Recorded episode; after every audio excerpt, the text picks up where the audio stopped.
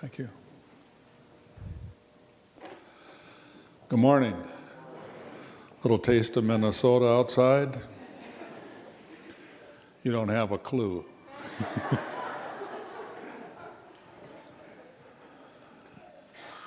I want to thank John for mentioning about our time of prayer and fasting. The first of the year, you said it well. Um, I would reiterate, it's not some special program or work that we do, not some legalistic thing. It's just a very simple coming before God in prayer at the first of the year. And uh, you have a bulletin insert that John uh, mentioned, and I would call, I would uh, invite you to Uh, peruse it, both sides. Um, notes from last week's sermon about fasting and prayer. Uh, the key verse for both the fasting and prayer and the sacred, sacred assembly is found in Joel chapter one, verse fourteen. Declare a holy fast, call a sacred assembly. Summon the elders and all who live in the land to the house of the Lord your God and cry out to the Lord. And as we've mentioned, last week we talked about our call for forty days of fasting and prayer, January second to February tenth. And that's all in preparation for what we're going to talk about this morning. Sunday, February eleventh, we have called for a sacred assembly. And I know that this may be something new for many of us or most of us, but they were common in the spiritual life of Israel. Sacred assemblies in the Old Testament were occasions, special occasions, for God's people collectively to worship Him, to repent of personal and corporate sin, to remember His special blessings on them, and to anticipate future blessings. Sacred assemblies for Israel included the Sabbath and seven other days of sacred assembly, including the Passover, the Feast of Unleavened Bread, the Feast of Weeks, the Feast of Trumpets, the Day of Atonement, and the first and eighth days of the Feast of Tabernacles. They were times for worship and sacrifice, feasting and fasting. But what about the church today? Because we've called for a sacred assembly in February. Is there a need to call for a sacred assembly among God's people? The sacred assembly model is nevertheless, um, Excuse me, let me back up a second. Though not prescriptive in the sense that God commands that we call sacred assemblies, the sacred assembly model is nevertheless an opportunity for the church to take advantage of regular opportunities to come together, to confess and repent of our corporate sin, and to renew our relationship with the Lord.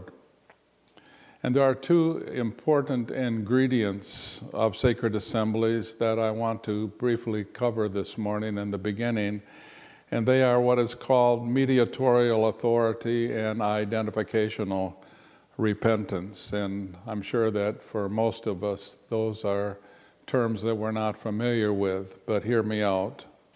First of all, mediatorial authority. The kings and priests in the Old Testament stood before, uh, stood for their people before God. They were the mediators between God and the people. And as the heart of the king went, so went the hearts of the people. God dealt with the country based primarily on the actions and the attitudes of the king. The king thus stood for the rest of the country before God. He was their mediatorial head. And when the king's heart was good, He led the country in obedience to God's commands. But when the king's heart was bad, in evil, he led the people in disobedience to God's command. For example, during the divided kingdom, Israel, which was the northern kingdom, had nineteen kings. Every single one of the nineteen kings was evil and did evil. We'd call them bad. And God disciplined them by allowing Assyria to uh, invade and destroy their kingdom in seven twenty-two B C. The southern kingdom, on the other hand, had twenty kings, not all evil. In fact, eight of them were good kings. And that kingdom lasted an additional one hundred thirty-six years before God allowed Babylon to invade, destroy, and take these people into exile. The high priest likewise stood mediatorially on behalf of the congregation before God in religious things.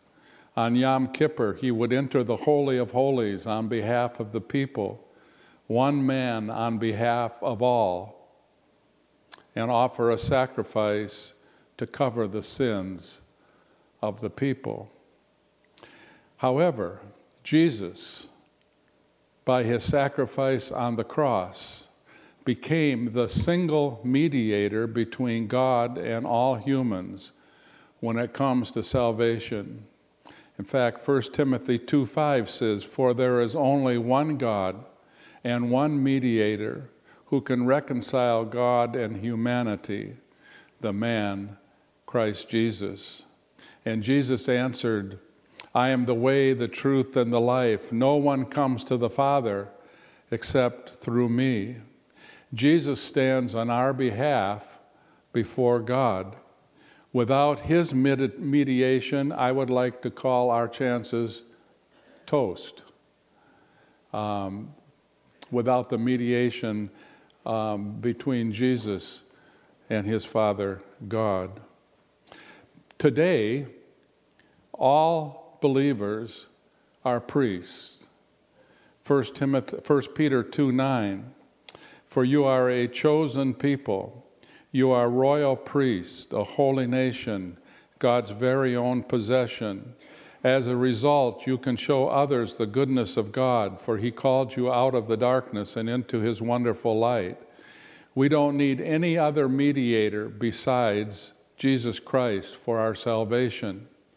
We can go directly to God. No other sacrifice or mediator is needed. However, having said that, those in spiritual leadership over the church, and that would be pastors and elders, can represent the corporate body and speak for them before God and man. Hebrews chapter thirteen seventeen says, "Obey your spiritual leaders and do what they say. Their work is to watch over your souls, and they are accountable to God. As goes the king, so goes the country. As goes church leadership, so goes the church." And when the leadership of the church discovers the things that Jesus has been communicating to the church, they are in a role and a position to do something about it. They can act on behalf of the congregation and deal with the corporate issues and address historical problems.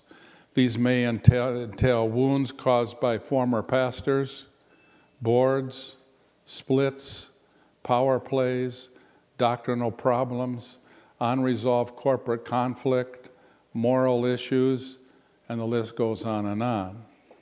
A key aspect of God-given authority and a spiritual is a spiritual leader's ability to stand as a mediator on behalf of those over whom he has charge. This mediatorial authority enables spiritual leaders, both pastoral and lay leaders, to act on behalf of the congregation to fix things at a corporate level. Ken Quick, in a book that we've been reading as elders and as transition team, says somehow the church leadership has to figure out what God has been trying to teach the corporate body of the local church. Then it can use its God-given ability to judge how best to, to solve the corporate problem. For the past nine months, the transition team that you've heard about, and we've given you some updates as a congregational updates, has been commissioned to do just that, to review Grace Chapel's corporate health history, to identify patterns of corporate blessings and pain, to diagnose corporate root causes, and to assist the elders in the corporate healing process. Ken Quick writes, God does not let much happen corporately until wrong things are righted and wounds receive attention. As God's people, we have a choice. We can either see the pending danger and return to the Lord before he brings judgment, or we can wait until the disasters to cry out for mercy and repent. Healthy church leadership chooses the former. They see the pending danger and call the church to confess, repent before the Lord brings judgment.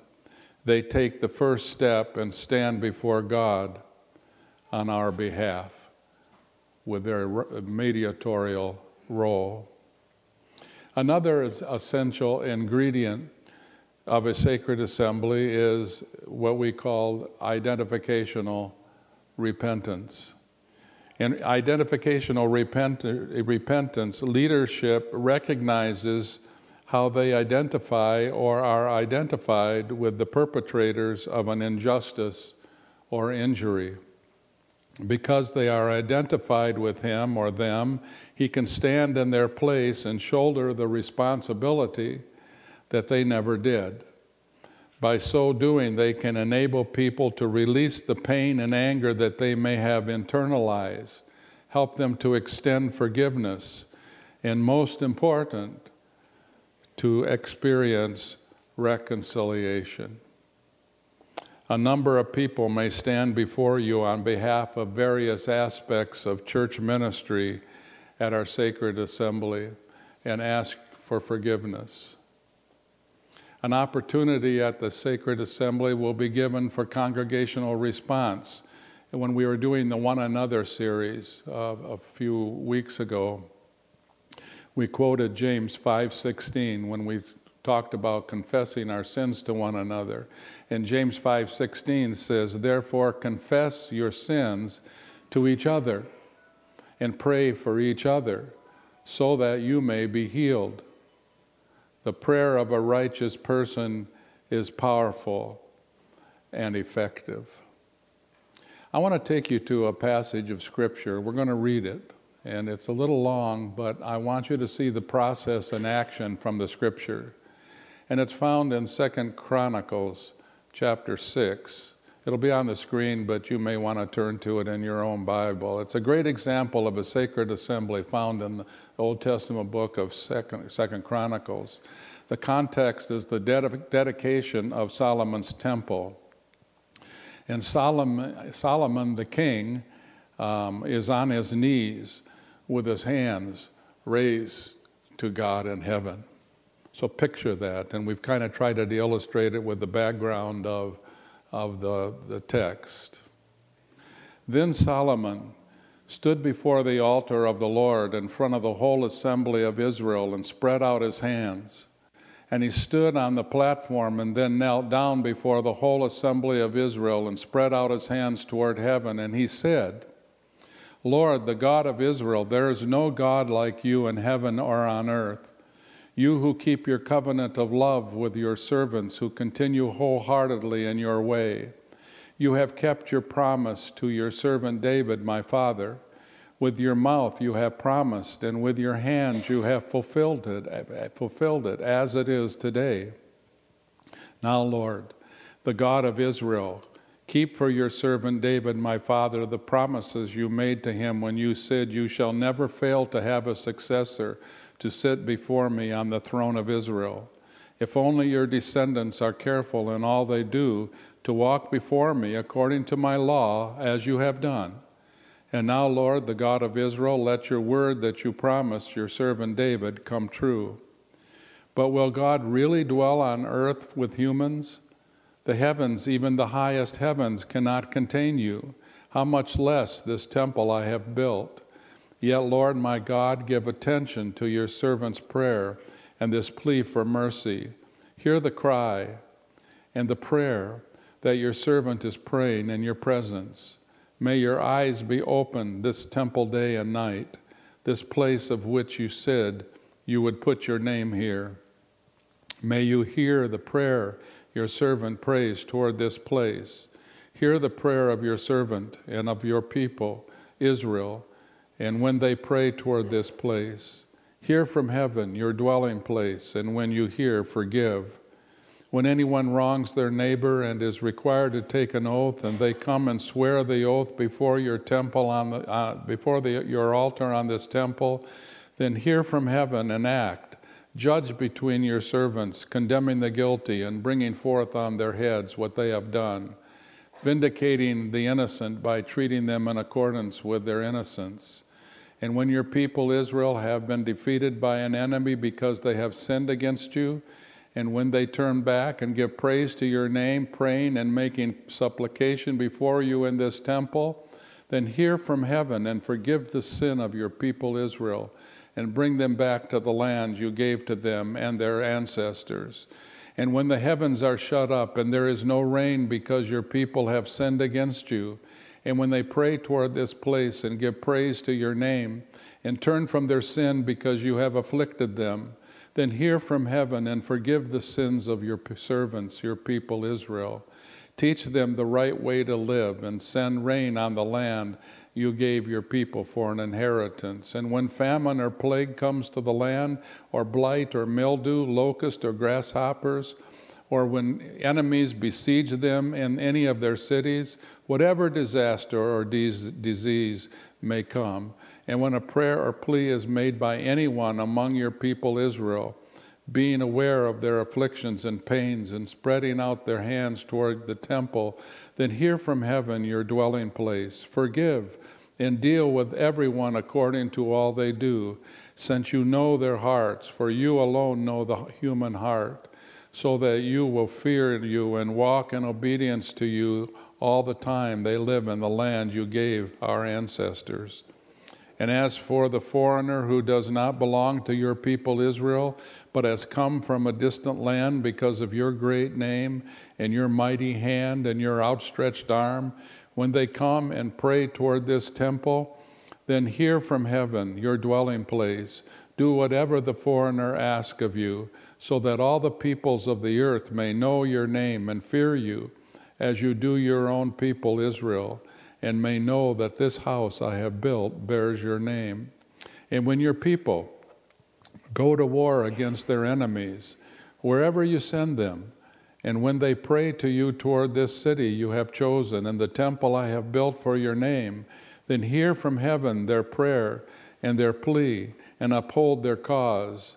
And when they sin against you, for there is no one who does not sin, and you become angry with them and give them over to the enemy, who takes them captive to a land far away or near, and if they have a change of heart in the land where they are held captive, and repent and plead with you in their behalf in their land of their captivity, and say, we have sinned, we have done wrong and acted wickedly, and if they turn back to you with all their heart and soul in the land of their captivity where they have been taken, where they were taken, and pray toward the land you gave their ancestors, toward the city you have chosen and the temple I have built for your name, then from heaven, your dwelling place, hear their prayer and their pleas, and uphold their cause, and forgive your people who have sinned against you. Now, my God, may your eyes be open and your ears attentive to the prayers offered in this place. Now arise, Lord God, and come to your resting place, you and the ark of your might. May your priest, Lord God, be clothed with salvation. May your faithful people rejoice in your goodness. Lord God, do not reject your anointed one. Remember the great love promised to David, your servant. Second Chronicles chapter seven, verse one, then is God's response to this prayer of Solomon. When Solomon finished praying, fire came down from heaven and consumed the burnt offering and the sacrifices, and the glory of the Lord filled the temple. And the priests could not enter the temple of the Lord because the glory of the Lord filled it. Verses two to ten, the response of the people to the presence of the Lord. When all the Israelites saw the fire coming down and the glory of the Lord above the temple, they knelt on the pavement with their faces to the ground. And they worshiped and gave thanks to the Lord, saying, "He is good, his love endures forever."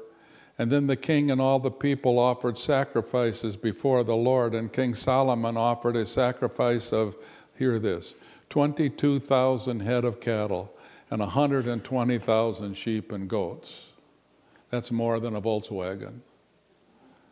So the king and all the people dedicated to the, to the temple of God. The priests took their positions, as did the Levites, with the Lord's musical instruments, with, with the Lord's musical instruments, which King David had made for praising the Lord, which were used when he gave thanks, saying, "His love endures forever." And opposite the Levites, the priests blew their trumpets, and all the Israelites were standing. And Solomon consecrated the middle part of the courtyard in front of the temple of the Lord. And there he offered burnt offerings and the fat of the fellowship offerings, because the bronze altar he had made could not hold the burnt offerings, the grain offerings, and the fat offerings. So Solomon observed the festival at that time for seven days, and all Israel with him, a vast majority assembly. On that eighth day, they held an assembly, for they had celebrated the dedication of the altar for seven days and the festival for seven days more.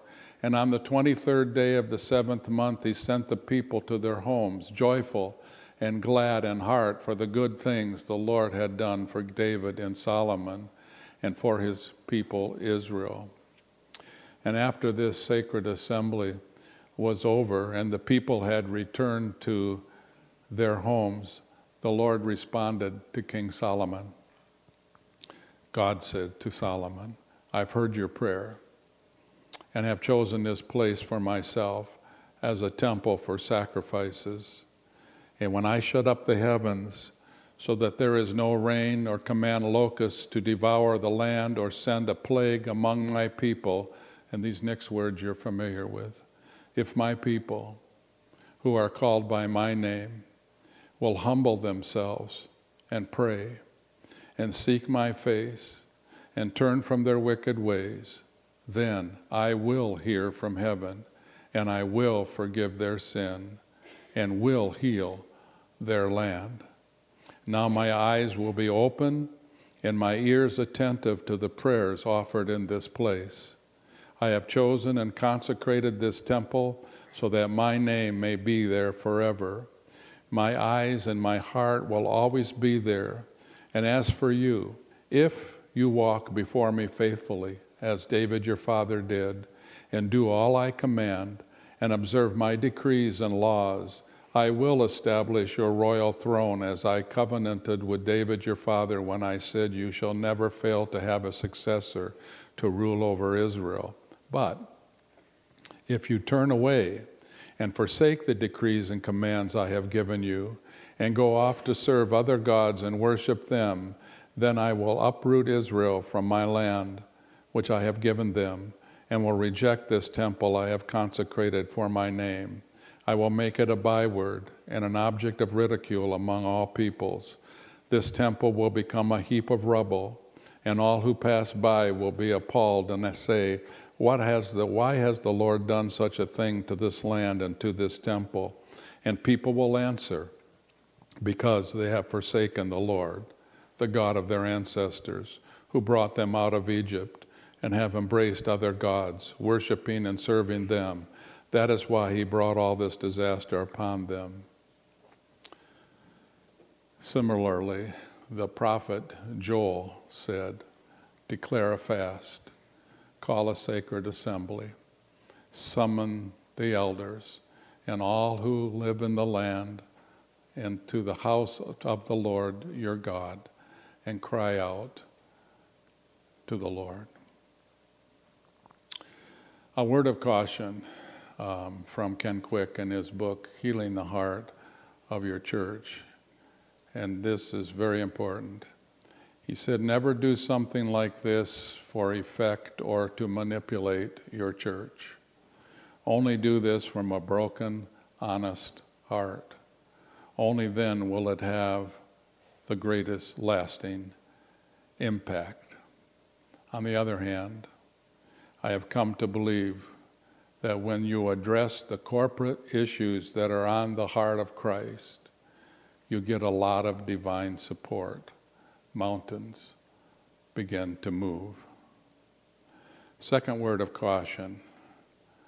It'd be easy as church leaders to say, we had nothing to do with those things.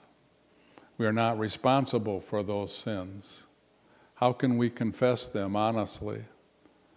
Present, um, Ken Quick said, present enlightenment and even present innocence does not release leaders from responsibility for the sins committed by previous generations of spiritual leaders.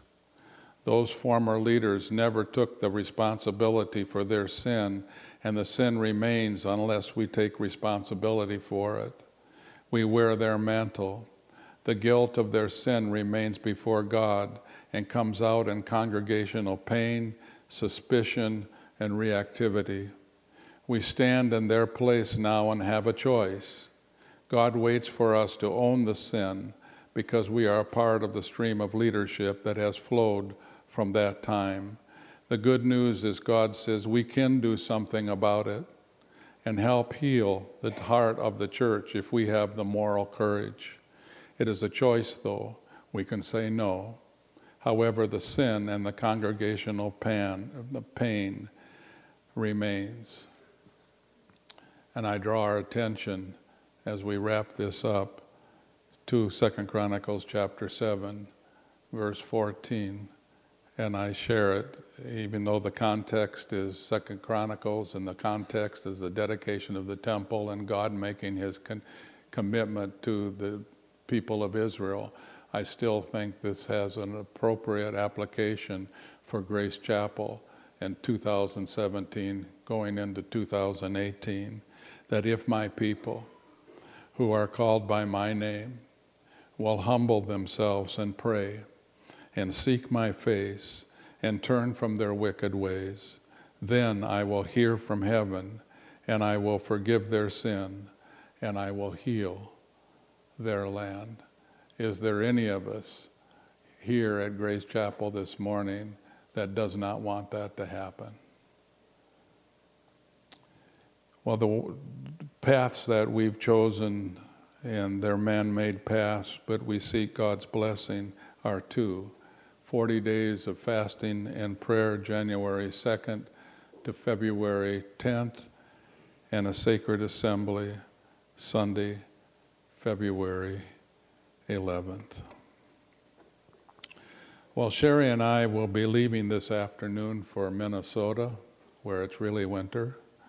Um, we'll be thinking about you as you celebrate Christmas together here at Grace Chapel. We'll miss um, all the announcements about what's going to happen the next couple of weeks. It makes us jealous. I wish that Sherry and I could participate with you. Um, we will return return January first so that we can be part of the um, fasting and prayer on January second.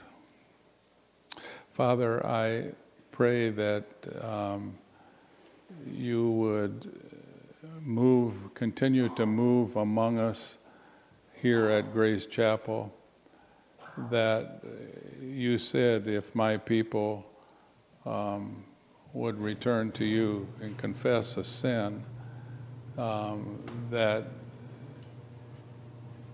you would uh, heal our sin, forgive our sin, and that you would reestablish us.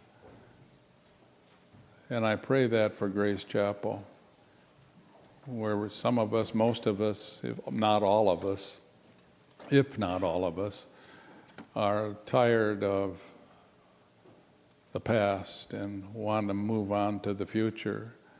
We take, we pray that we'll be bold enough to take the appropriate steps of transition so that we can heal our past and experience the joy of a future. That's a, it, it's a path, a plan, a pathway that we didn't know was there. There's a new day, a new opportunity, new excitement for the future of this church, of these people. We will continue, Father, that we ask that we, we continue to ask that uh, we, whatever sins of the past that need to be confessed corporately and individually, that we would get on with that so that we could take the steps with a new vision for a new plan, a new path that you've laid out for us, that you will make clear to us, so that we can see great days ahead, days that Grace Chapel may never have experienced before, powerful days, and these last days perhaps before your return, and bring your people, all your remaining people that love you as a personal Savior, to heaven, where we can rejoice together in heaven. We look forward to that day, but until then, we repent. We confess our sins. We receive mercy so that we can have the joy that comes from a pure life. In Jesus' name, amen.